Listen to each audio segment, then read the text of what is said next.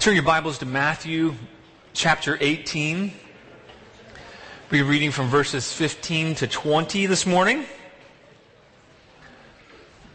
You know, supposedly, there's a story that Julius Caesar, after he had conquered Britain, he's standing and he's overlooking the battlefields and he overlooks the battlefields and he says, you know, Veni, Vidi, Vici, and it's just Latin for I came, I saw, I conquered. And uh, Caesar was arrogant, but he did indeed conquer. He came at conflicts with full force. And, and really, that's, that's kind of indicative of much of Western civilization, the way that we approach conflict. It's not just conflict with other forces, with not conflict with the enemy, Often we a- approach conflict with fellow believers that way of we're coming to conquer. And that's really not a biblical perspective. Sometimes we approach conflict. Sometimes we approach conflict with our spouses, with our friends, with our neighbors, our coworkers. We come wanting to be proven right. Don't we? We come wanting to win. But not win them. We want to, to win, to best them, to beat them. And, but Scripture has a lot to say about that, that perspective, a lot to, to say to correct that perspective. And Jesus gives us a different way of approaching people in conflict, a different way of addressing people when there's conflict, not to try to best them or to win or to exercise power or authority over them, but to love them as our brothers and sisters. So let's read in Matthew 18, verses 15 to 20. This is God's Word. If your brother sins against you, go and tell him his fault between you and him alone. If he listens to you, you have gained your brother. But if he does not listen, take one or two others along with you, that every charge may be established by the evidence of two or three witnesses. If he refuses to listen to them, tell it to the church. And if he refuses to listen to even the church, let him be to you as a Gentile and a tax collector. Truly I say to you, whatever you bind on earth shall be bound in heaven, and whatever you loose on earth shall be loosed in heaven. Again I say to you, if two of you agree on earth about anything they ask, it will be done for them by my Father in heaven. For where two or three are gathered in my name, there am I among them. Let's pray. Father, thank you for your word that gives us this promise that where we are gathered, you are among us. Thank you, God, that you promise that when we gather to resolve conflict, you are among us. When two or more of us get together, you are in our midst. And Lord, we, we have confidence in that. We thank you for that. And thank you, Father, that you, you promise to hear our prayers when we have conflict and difficulties. God, I pray that not only would you hear our prayers in those times, but I pray that right now, this morning, you would hear my prayer. You would strengthen me as I preach your word. And Lord, I pray that as I preach, Lord, you would have your words be what I preach today. Father, I pray for all those who hear that they would um, throw away those things that are not from you. But Lord, all those things that are from you, I pray that we would take to heart and own and be changed by you. Father, pray for your grace. Pray for the enabling of your Holy Spirit in Jesus' name. Amen. Well, in, in verse 15, where the ESV says, you have gained your brother, the, the NIV and other translations, the New American Standard, they don't say you have gained your brother. They actually say you have won your brother. You've won your brother. So, contrary to looking at conflict as something for us to win, to dominate, it's actually somebody, for us to win somebody over. It's with the, with the perspective of winning them back, to winning restoration, winning them back to a right relationship with us and with the body of Christ. It needs to be said, though, that these verses in Matthew 18, they can be intimidating, can't they?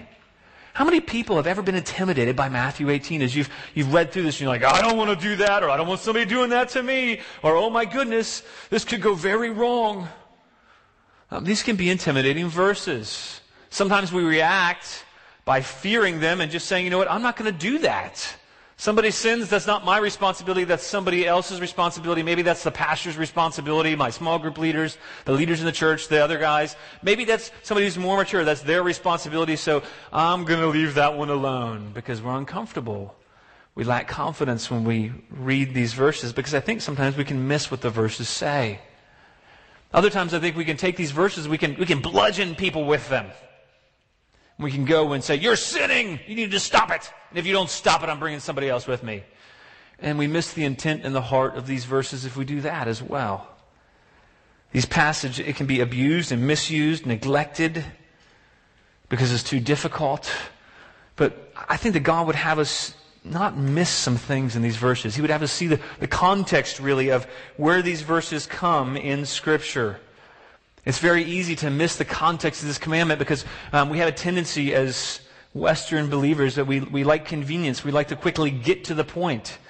And we don't like to see where things come in context in Scripture. How is this command given? What comes before it? What comes after it? How is Scripture laid out so that it helps us better understand it? Instead, we see, okay, I'm looking for a verse that applies to my situation. Boom, okay, somebody sinned against me, here's what I do. And, and we fail to see, okay, what's the setting that Jesus gave the sin? Because that actually helps us interpret the passage itself. It's easy to miss the spirit and the intent of the commandment if we just leap to the commandment alone. It's easy to miss the fact that Jesus says in these verses, if we just take the first two verses in 15, 16, or 17, the first three verses, we can miss the fact that Jesus says he'll be with us in carrying these verses out. We can miss the fact that the Father says he'll answer our prayers about conflict, about going to somebody else, that he'll do it. We can miss that context. It's either a weird ringtone or a clown in the room. Um, I believe this scripture is here, though, for, for, for the main reason, really, and that's really because God has a desire for us. God desires to use his people to, to restore one another, and, and he promises to help us and be with us in the process. Did you get that? God, God desires to use you, to use his people, to help us restore one another. And here's the good news in these verses He promises to help us and to be with us in this process. It's really the main idea this morning. And a couple chapters earlier, if, you, if you've been reading through Matthew, if you've read through over the last month or so, in Matthew 16, by enabling the Holy Spirit, you remember there's, there's a point where the Apostle Peter, he says through the Holy Spirit that Jesus, you are the Son of God. He declares he's the Son of the living God. And Jesus, in response to Matthew, in Matthew 16, go ahead and flip back there in your Bibles if you have your Bibles with you. Matthew 16, verse 18. Peter's responding to Jesus' declaration of Jesus being the Son of God, and Jesus says, I tell you, you are Peter. And on this rock I will build my church, and the gates of hell shall not prevail against it. And then look what he says to Peter. He says, Peter, I'll give you the keys of the kingdom of heaven. And whatever you bind on earth shall be bound in heaven, and whatever you loose on earth shall be loosed in heaven. He's really singling Peter out here, isn't he? He's giving him the authority of the keys of the kingdom of heaven. And it probably didn't escape the notice of the other disciples. If you, if you were one of the twelve, you would probably notice if Jesus says, Peter, you're, the, you're a rock. Simon, I'm calling you the rock now, and I'm giving you the keys of the kingdom. The disciples are like, whoa, hang on. Do we get some keys too? At least some car keys or something, or keys to the local, I don't know, where they keep the mules, something. Then in chapter 17, though, if, look down in your Bibles again, and, in chapter 17, Jesus singles out Peter and James and John, and they go up on a high mountain, it says, and Jesus is transfigured in front of them while the rest are waiting. So Jesus singles Peter out, tells him he's the rock, he gives him the keys to the kingdom, then he takes Peter, James, John, they go up on a mountain.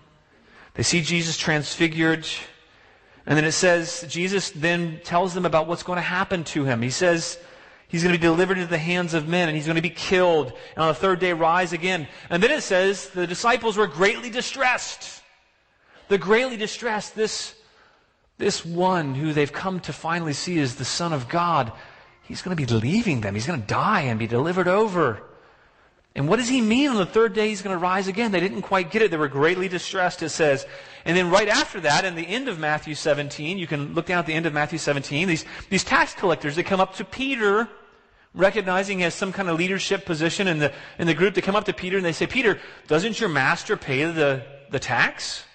So Peter goes to Jesus and he says, Jesus, you know, what are we going to do about this? And so Jesus says, well, Peter, go out and cast, cast a hook in the sea. The first hook you throw out, pull up the fish, open its mouth. There's going to be a little shekel there and go and pay them. So look at Matthew 17, 27. He says, take that and give it to them for me and for yourself.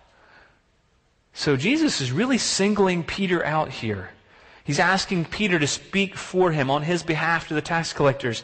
So, in light of the fact that the disciples are distressed about Jesus dying, being delivered over, and then something about raising again on the third day, and then now they've been noticing Jesus has been really treating Peter specially. He's been giving Peter some authority here. And so they come up to Jesus at the beginning of Matthew 18, and they say, Jesus, who is the greatest in the kingdom of heaven? Because they're distressed. They're wondering who's going to lead them. Who's the greatest in the kingdom of heaven? Is it going to be me? Is it going to be Peter? Who's it going to be? Who's the greatest in the kingdom of heaven? And Jesus, at the beginning of Matthew 18, he doesn't answer them directly, but instead, look in Matthew 18, 3. If you don't have a Bible, go ahead and look on with somebody else with you. In Matthew 18:3 it says, "Truly I say to you, unless you turn and become like children, you will never enter the kingdom of heaven. Whoever humbles himself like this child is the greatest in the kingdom of heaven. Whoever receives one such child in my name receives me. But whoever calls as one of these little ones, pay attention to that phrase, little ones, who believe in me to sin, it would be better for him to have a great millstone fastened around his neck and to be drowned in the depth of the sea. And then he goes on to give examples of how important it is that we not sin and that we don't cause somebody else to, to sin. He says what's important is not who's leading them, is what he's telling disciples. He didn't answer their question directly, but he did. He said, what's important is not who's leading you on earth, but what's important is that you all become like children. You don't become proud. You treat everybody equally humble like a little child. It's not this little child he was putting in front of them. He said, don't become eight years old. What he was saying was, you need to relate to each other as if you are a little child. You need to relate to all of each other as if you're all little children and treat each other that way. And be careful that you don't cause another little child, someone else who's a little child of the Father, to sin. He says, don't don't cause each other to sin. Take it very seriously. And then he talks about how you need to watch out so that you don't sin yourself. If your hand causes you to sin, cut it off. If your eye causes you to sin, poke it out. Some pretty dramatic things happening here. Jesus is, then moves on to tell the parable of the lost sheep in Matthew 18. And he drives home the point that they have to have a loving concern for the one who does stumble and loses their way. And then what he's saying to the disciples is you need to relate. Here's, I don't want you relating to each other as if one of you is greater than the other. I don't want relating to each other as if you're better than Peter or Peter's better than you or you look at each other that way. I want you to care each, about each other, not, not cause each other to sin. I want you to watch out so that you don't cause somebody else to stumble. And here's the way to respond when somebody does sin. Go after them. This, this, this verse is not written to pastors. It's not written to people who were leaders in the church. This is written to all the disciples. And he says, if, if someone goes astray, go after them like a shepherd goes after a lost sheep. That's the context that we find this passage in Matthew 18 about going and confronting. That changes the way we look at this passage, doesn't it? If we look at this passage saying, okay, Jesus is saying, I want you to relate to each other like little children, humbly, equally, realizing you're all little children in need. Be gentle, be tender. And by the way, don't cause each other to stumble. It'd be better if you had a millstone hung around your neck and were thrown into the sea. And watch out so you don't sin yourself. And if you do, if you do go astray, Seek after somebody who, who's going astray, like a shepherd goes after a lost sheep and rejoices when they're restored. So at the end of the parable, look down at Matthew 18, 14. He says, So it is not the will of my Father who is in heaven that one of these little ones, you see that's the same theme Jesus is talking about from the beginning of Matthew 18, and when he's talking about the little, little child, and then he's talking about the little ones, anybody who goes astray. So who's the little ones? We are the little ones, is what he's saying. All of us are the little ones. We're like children, and we need to relate to each other that way in a, in a good way, humbly, dependently, and realizing we're in need and so are others. Humbly receive each other in His name. We need to guard our, against setting ourselves up as better than each other. We need to guard against self-righteousness that comes in and thinking that we're somehow superior. You know, you're just a little one, is what He's saying to the disciples. And so, little ones, I don't want any of you to perish. And here's what you, here's, here's what the application of that is. In verse 15. He says, if your brother sins against you. So this is right on the heels. He doesn't want any little ones to perish. What's, what's God's design? What's His plan for not having little ones perish in sin? His plan for not having little ones perish and fall into sin and go astray is you and me. That's His plan. His plan is that we would actually go to each other so that none would perish, that we fulfill the Father's will, that none would perish. And how do we do that? Well, it's really the first point. It's go to our brother or sister if they sin against us. That's point number one. Go to our brother or sister if they sin against us. That's the mindset we're to have with them. We're to approach them as another fellow little one. Realizing that we're part of God's design and plan, that He doesn't desire for any to fall away, for any to go astray. So He's calling us. What happens? What happens when your brother or sister sins against you? Well, look in verse 15. It says plainly, If your brother sins against you, go and tell him his fault between you and him alone. That should change the tenor of these verses. It should change the way that we approach these verses. It should change our perspective of seeing that, hang on, we're all called to view each other as little ones and as fellow little ones. We're all called to go after those who go astray and to keep each other from stumbling. And we're all called to care for each other by going and telling our brother and sister if they sin against us. You know, we all have those times when we're sinned against, don't we? Um, sometimes we, we think we're sinned against, and it's just a matter of our preference or our convenience or our opinions or our perspective that gets trampled on. But what do we do when there's legitimate sin, when, when God's word is clear in an area and somebody has, has sinned against us? How do we react? Do we react like Caesar? Do we seek to dominate? Do we seek to win, to conquer? Do we seek to like be right in the argument to vindicate ourselves? You see, the world is tempted to all kinds of reactions. And what Jesus is trying to tell his disciples, he's saying, don't be like the world. The world thinks that one person is better than the other. You're all little children. The world looks out for number one. You're not to be like that. You're to look out for each other. And here's how you do that. Going and telling your brother their sins. Don't ignore them. What is, what is a worldly perspective? Think about it for a minute. What's the worldly perspective? Well, we're tempted to separate from people, aren't we? When somebody sins against us, what's our first inclination? To withdraw, right?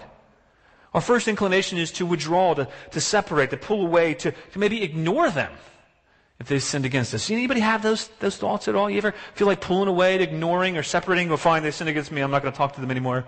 I'm going to pretend they don't exist. My, my, my kids try to do this. It's kind of funny to see my two-year-old. Um, he sins and he's like, I'm going to pretend you're not there. I don't see you. So he wanders away as if you, like, really? I I, you're right here. I can see you.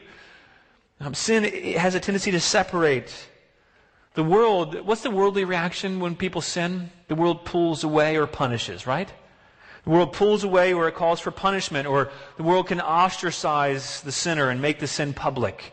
There's, there's some desire in our hearts to to ostracize that person who's done us wrong.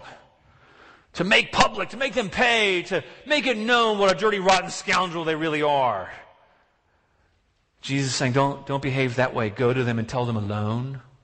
Don't behave like the world. Think about how the world responds with vengeance and public rebuke and, and shunning.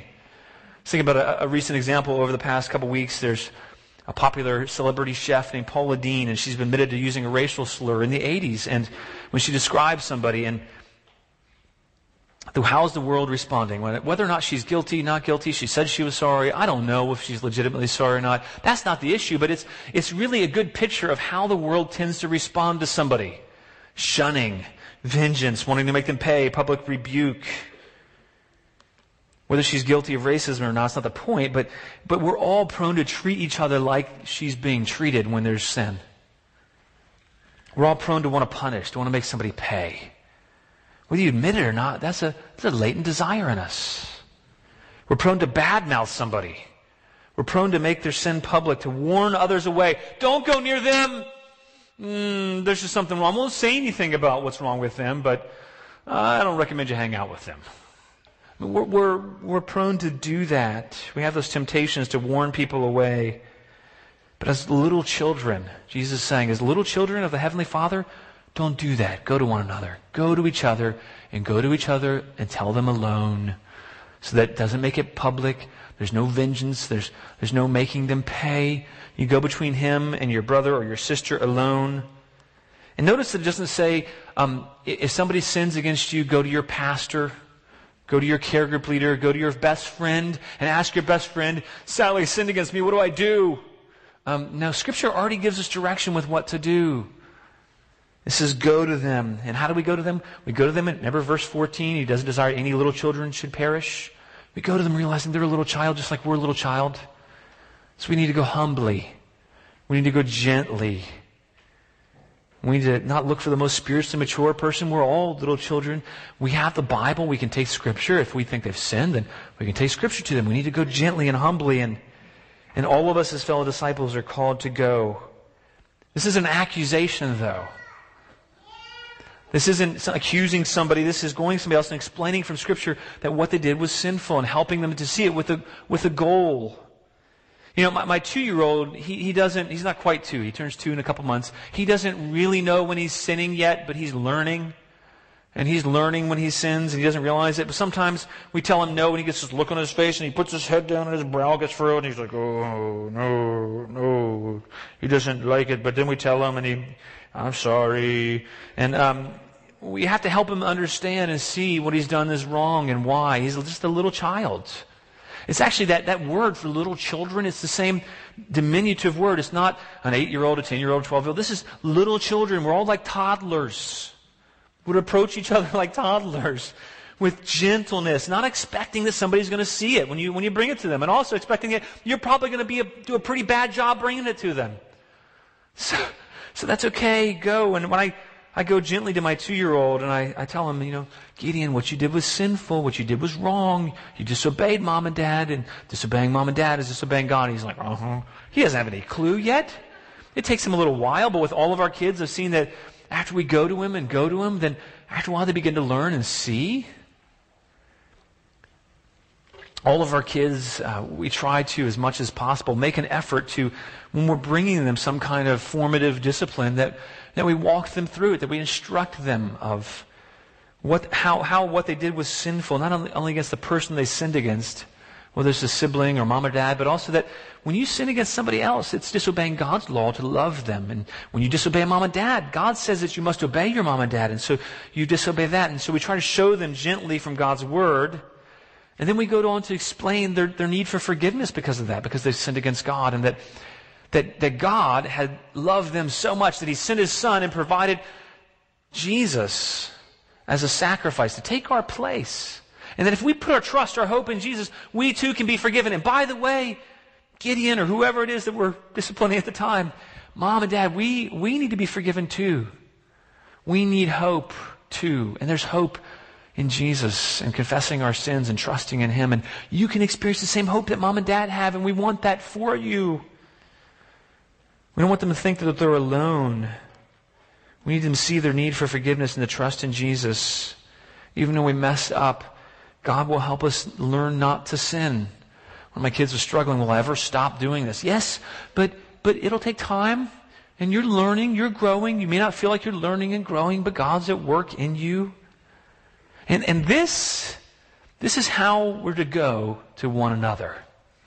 We're, we're to go to one those little ones with, with gentleness, with kindness, with explaining, not assuming. Now, I mean condescendingly, realizing that we're little ones too. But go with that spirit of gentleness and that loving attitude, not condemning, but showing them their fault. Why? So that they can learn.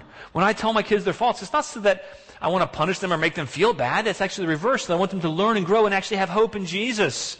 It's the same way that we're to approach fellow little ones.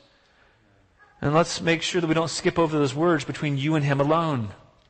Between you and Him alone is what Scripture says. We aren't called to tell our best friend what they did. Don't go and say, Bob did this against me, or Joan did this against me, or Sally, or Jim, or whoever did this against me. Um, what do you think? Was that sinful? Now, if, you, if it's clear in Scripture, then I, then we have enough warrant to go to them. There are times when it's appropriate to overlook when somebody offends us, when there's a preference of ours that gets uh, violated, when we have a different way of doing things. Even when we have a personal conviction and it's not clear in Scripture, there's room there. It's the glory of a man to overlook an offense at times. Now, if it gets to the point where you're not able to overlook it and it's eating at you and it's bothering you, then you probably need to go to somebody. You probably need to go to them with, with the word and say, you know, I'm struggling, I'm wrestling, I could be wrong here, but but when you did this, I, I try, I've been trying to overlook it and I'm having a hard time.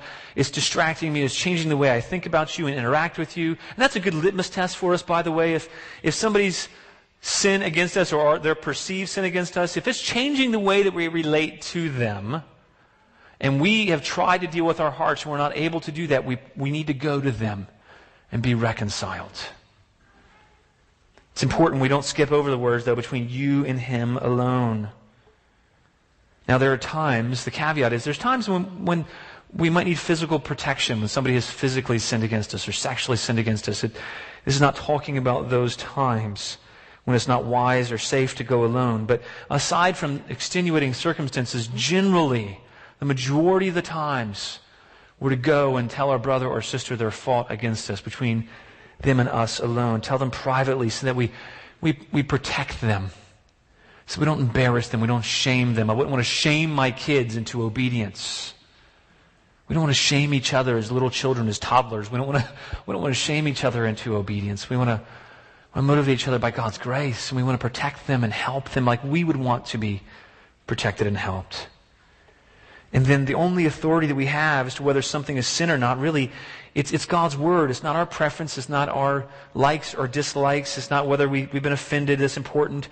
Here's the important thing in this is whether they're sinning against God. Why? Because that's, that's indicative of something wrong with the relationship with God.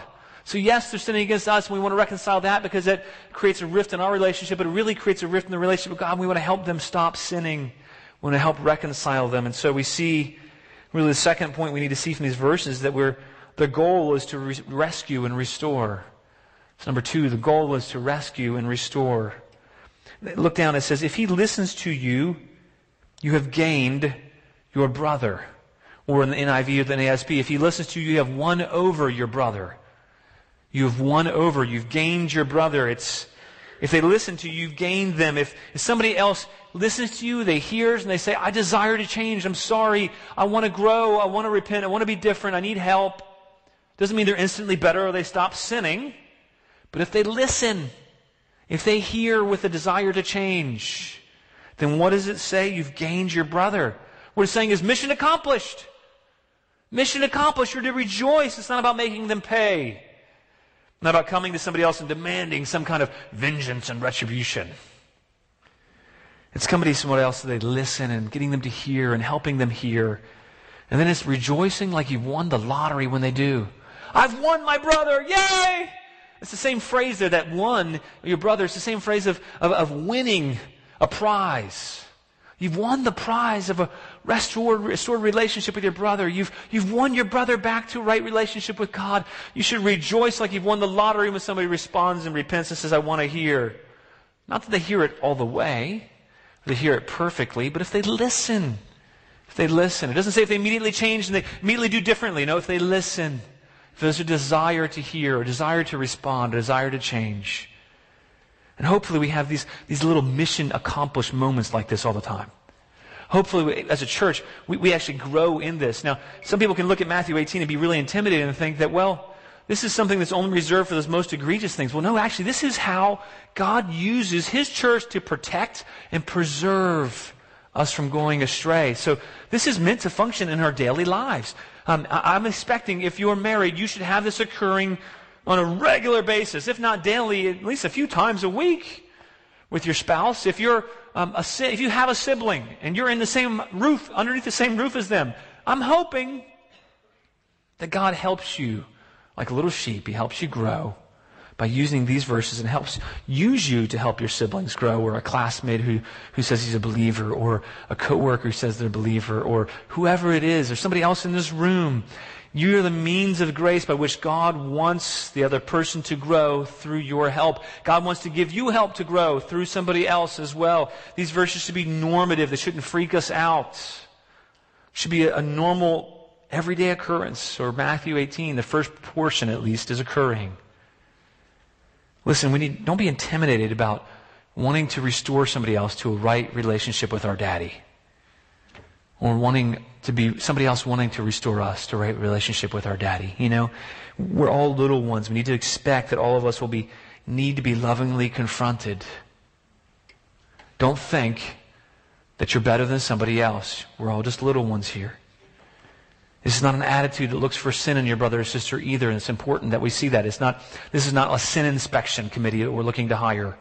We're not looking for you to be the, all of you to be the sin inspectors in somebody else's life and, and looking, okay, they sinned in this area, they sinned in this area. They sinned no, if somebody's sinning at you, if it's obvious, if it's clear, go to them to help them.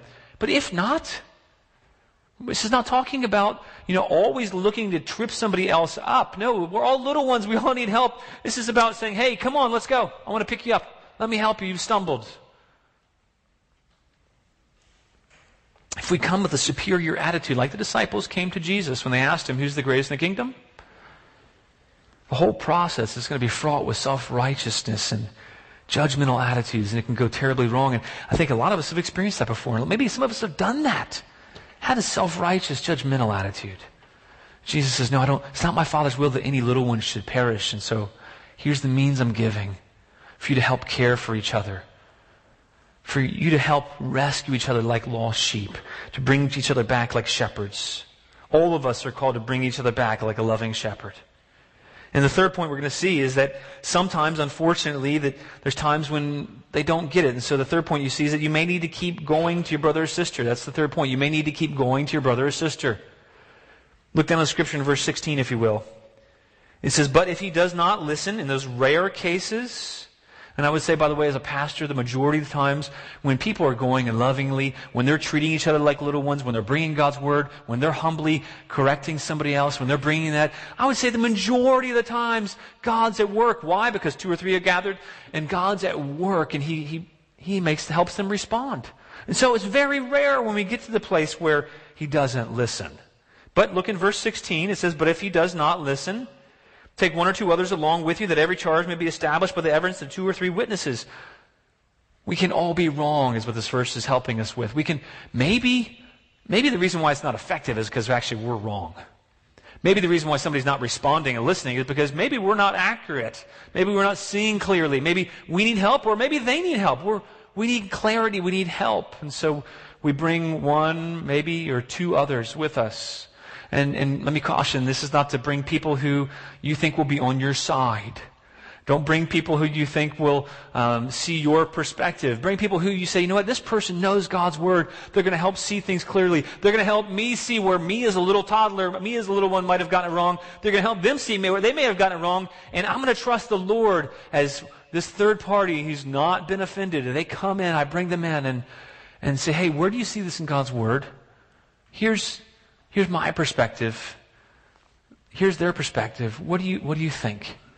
And, and, one of the real helpful things to do that so that this process works well is don't do that when the other person is not around. The context really, it's, it's taking somebody with you and bringing them to hear it. It's, it's, not, it's not going to somebody else, just take them with you. Take one or two others along with you. Not saying go to one or two others, tell them what the other person did against you and how bad and negative and awful they are and terrible and what their big, rotten, dirty, lousy sinner they are. No. Take them along with you so they can hear, they can open up God's word with you. That every charge may be established by the evidence of two or three witnesses, it says. I, I used to rock climb uh, uh, many years ago, and I'm, I'd hate to see how, how, bad I would be now. But when I did rock climb, if, if you did lead climbing, it's a kind where you go up and you place a little protection. They call it pro. You place protection in the rocks, and you put a little anchor in, and sometimes a little cam or something else, or a little nut you stick in there in a crack, and you place protection as you go up. And hopefully, the person who's in the lead is placing protection well, because everybody else behind it is depending upon that. And so, but if the person beneath you falls, and slips off the rock and the protection isn't secure and, and, and you know, their anchors come out, then they fall and it's just two of you and all of the anchors pop out, and you only have the anchors above you that you just placed and one here, then it's going to be hard for you to lock off and hold them, and you're going to be a struggle to stay on the rock. It's going to be difficult. Now imagine if you, the other end of the rope and you're the lead. Imagine the other end of the rope is your spouse. Um, that would be frightening. Or maybe it's your, your daughter, your son, or your sibling, or um, your best friend or somebody you love dearly. Imagine they're on the rope with you. It can be difficult if all of their anchors are popped out. All of your best protection, all of your care and attention to try to keep them from falling has failed. It's going to be very difficult for you and them both to stay safe. But if you have a couple of the people on the rock and they, they're all holding on and they all have protection placed, they all got anchors in, then there's a good chance that that person at the end of the rope who falls, there's a good chance that not all of you are going to fall. It's very rare.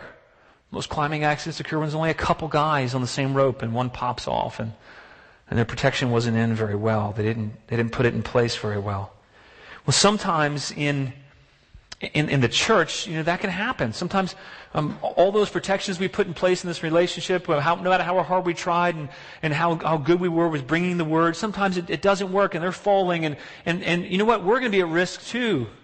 So we need to bring a couple others to help us, to help keep them from falling off, to pull them back up on the climb, to, to help them be successful, and to help us too. It's the same idea in this passage. We're to take along one or two others to help us rescue the one who slipped. We're to rescue the person who slipped. You know, and if you're taking along somebody else, like I said, don't, don't debrief them ahead of time. But you can just say something simple and just say, look, um, I'm struggling in an area here with a, a brother or sister. I need your help to bring clarity from God's Word. Can you come along with me and, and, and act as a counselor to us? Because you have God's Word and you're mature, and could you just help us out here? I'm not going to tell you what it is because I don't want to. I don't want to bias you, and I, I might be wrong too. So could you help me and help them both, and help us see what's right, help us see what's true and clear in God's word. Look at what has occurred. And then I encourage you, maybe tell your perspective in front of that other person so that other person hears how you're speaking about them. And then let that other person give their perspective as well before you ask that, that third party, hey, what do you think God's word says about our situation here? Can you help bring clarity? And then in the most rare cases, Jesus says it's going to be, in rare cases, it's going to be necessary when they don't respond even after all of that. And, and let me tell you, these are very few and far between times because God's designed a growing process so that people can see things so that they're rescued earlier. But there will be times because of the hardness of our hearts and the deceitfulness of sin when your brother may or may not respond. And he says it's going to be necessary to tell it to the church. But notice, he doesn't give you a time frame in these verses, does he? There's no time frame. He doesn't say, okay, go to him one time. If he doesn't get it right the first time, then go to him the second time, and that's all done. And take another person, and a third one, and then they're all done, and then you tell it to the whole church. But if that was the case, every Sunday morning we'd probably have somebody stand up. This morning, Sally sinned. Here's what she did, and she didn't listen. Well, that's, that's not, I mean, I, I sin against my wife and it takes me a day or two to see it sometimes. That's not what it's saying. It, it's a process. Jesus is giving us principles of confrontation here, principles of reconciliation, and it's in the context of, of mutual love and humility and tenderness, seeking to restore. So we want to use wisdom as a church as we're carrying these things out. We use grace. We use patience, realizing we're a little one. Sometimes we're dense and it takes us a while to see things. So the question is, are, are they listening? Are they trying to listen? Are they opening to, open to listening? Because what he says is, if they refuse to listen, that implies a, a rebelliousness. They're saying, I'm not going to listen to you. I think you're totally wrong and I'm not going to hear you out. There's a refusal there. It's a very strong word. Many times there, there can be a refusal to listen or hear. And if that's the case, be gentle, come back and say, hey, can, can we talk again?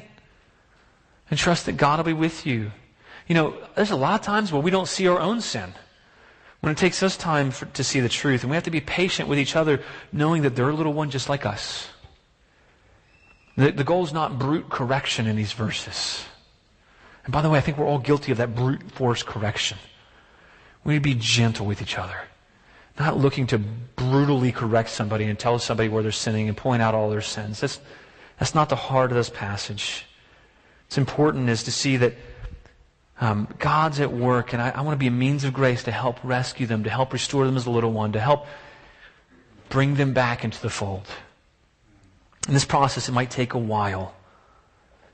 And we should be waiting. Here, here, let me, there's something good in our hearts to ask is, if we're thinking, I just can't wait till they see how wrong they were, then we probably got the wrong motives. There's another scripture that would apply. First, take the log out of your own eye. We probably got some wrong motives. We, I can't wait for them to see that. They really need to see that because they feel me. They're so wrong. They're, if we find we're angry, then we're, we're not approaching them how God would have us approach them. But if we're wanting to rescue them, we're waiting to rejoice to, because we've won them. And that's our hope. God, let me, let me help them. Let me help them be restored back to you. I want to rejoice because uh, they've been won over just like the shepherd rejoiced over the lost sheep. That's why we have that parable right before this. We're to rejoice over one another when we're restored back to him. But there are those rare times when we go astray that we'll become confused and after multiple appeals, it might be necessary to broaden the circle and tell it to the church. Now, it's important in these verses when Jesus is talking that the formal church had not yet been established. And the word that's used for church is those, those gathered ones, the gathered community, the gathered fellowship.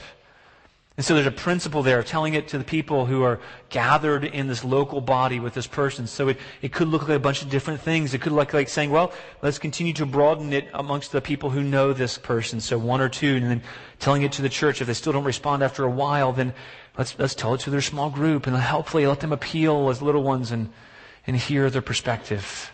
Maybe if not from there, then we begin to broaden it even more. And the goal each step of the way is that the person is restored like a lost sheep, like a little one who's wandered away. But look in verse 17. At some point, things get to that, that place, and you tell the whole church, and the whole church knows, and the whole church would agree, or the gathered community around them would agree that yes, they're not listening, they're being rebellious, they're refusing to listen. So in verse 17, look down your Bible, it says, If he refuses to listen to them, tell it to the church, and if he refuses to listen even to the church, let him be to you as a Gentile and a tax collector. If somebody has gone so far astray that they refuse to listen to the input of the local gathered body of believers over a period of time and they will not hear, they will not listen, they refuse and they're rebelling, then we're to treat them like a tax collector and a Gentile. Now that's kind of, those are some strange words for us because here's the thing. We're, probably most of us in the room are Gentiles. So, so what does that mean? And, and, does this mean we're to treat them like they're, uh, they're an IRS auditor? Is that what that means? tax collector. We're to, we're to treat them like they're the IRS. And I mean, for some of you, that might actually be kind of similar to the context where you're like, I don't want to be around. No, well, that's not it either, actually. You're not to treat them like they're, they're the IRS or like they're another human, completely different, another species. What to treat them like is saying, you know, we're, we're to treat them as if they're an unbeliever. We interact with them as if they're an unbeliever who needs Jesus. We're to interact with them in a way that says, my primary goal is no longer this one offense.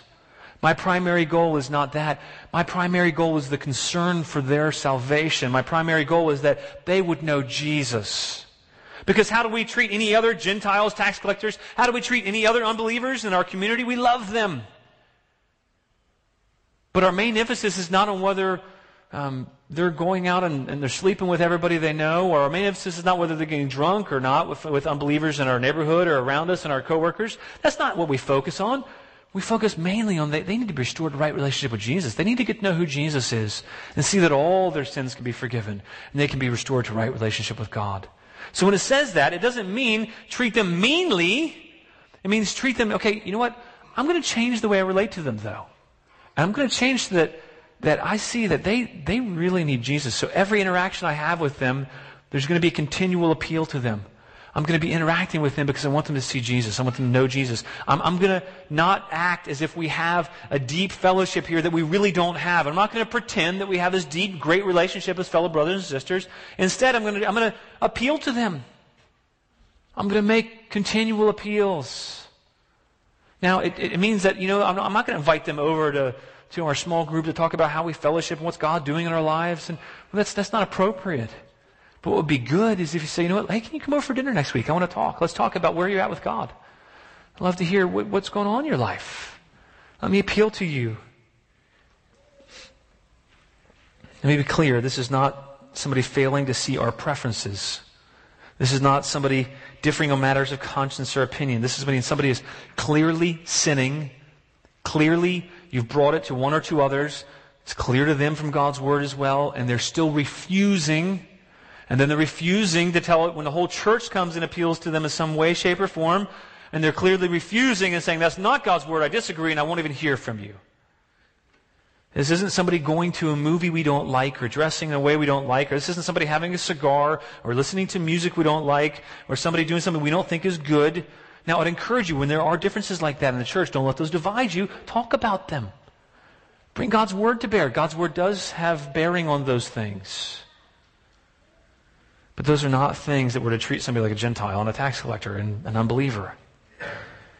We can interact with them still lovingly and in the same way, when somebody who's been so hardened by sin that they're refusing to listen realize they're a lost little one, they're a lost sheep, we need to go after them, realizing they're lost.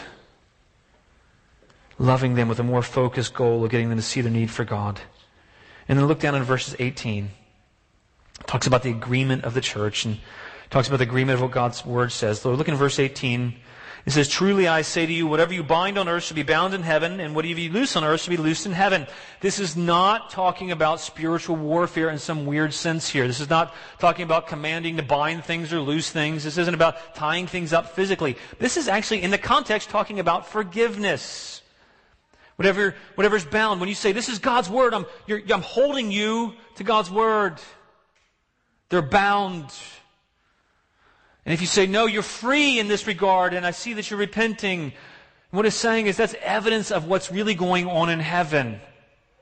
That's evidence that whatever you bind on earth should be bound in heaven, whatever you loose on earth should be loosed in heaven. It doesn't mean that somehow we have some mystical power when we come and correct other people. What it's saying is that we are a means of God's grace. And so as God is using us in His church to bind the conscience of others by His word and to free the conscience of others by His word, that's what's occurring in heaven as well. So that should give us confidence that God's working in and through us. So what's the fourth point I want you to see is that really we can be confident in God's help. That's point number four. We can be confident in God's help. Look in verse 19. He says, Again, if I say to you, if two of you agree on earth about anything they ask, it will be done for them by my Father in heaven. You see, under the old covenant, the teachings of the law they taught. And Jesus would have been aware of these teachings that if, if two sit together, it says in, in, the, in the, the rabbinical teachings, if two sit together and the words of the law are spoken between them, the divine presence rests among them. What he's saying is if any two believers are gathered together about any area, anything regarding confronting a fellow little one, any area of dispute, Jesus says it will be done for them by their Father in heaven.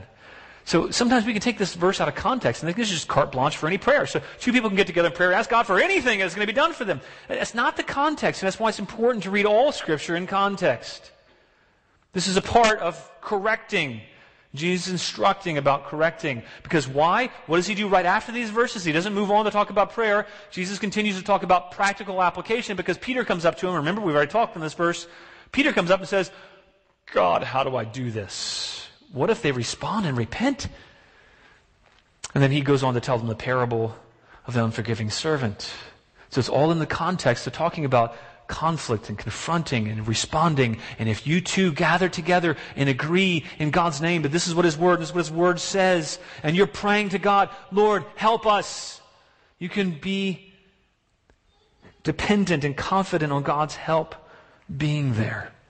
That whatever you ask, it will be done for you by my Father in heaven. Whatever you ask in regards, in this regards.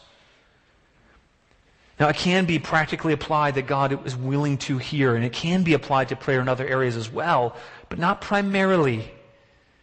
It's about two believers appealing to God for their fellow little one to be rescued, and trusting God will do it.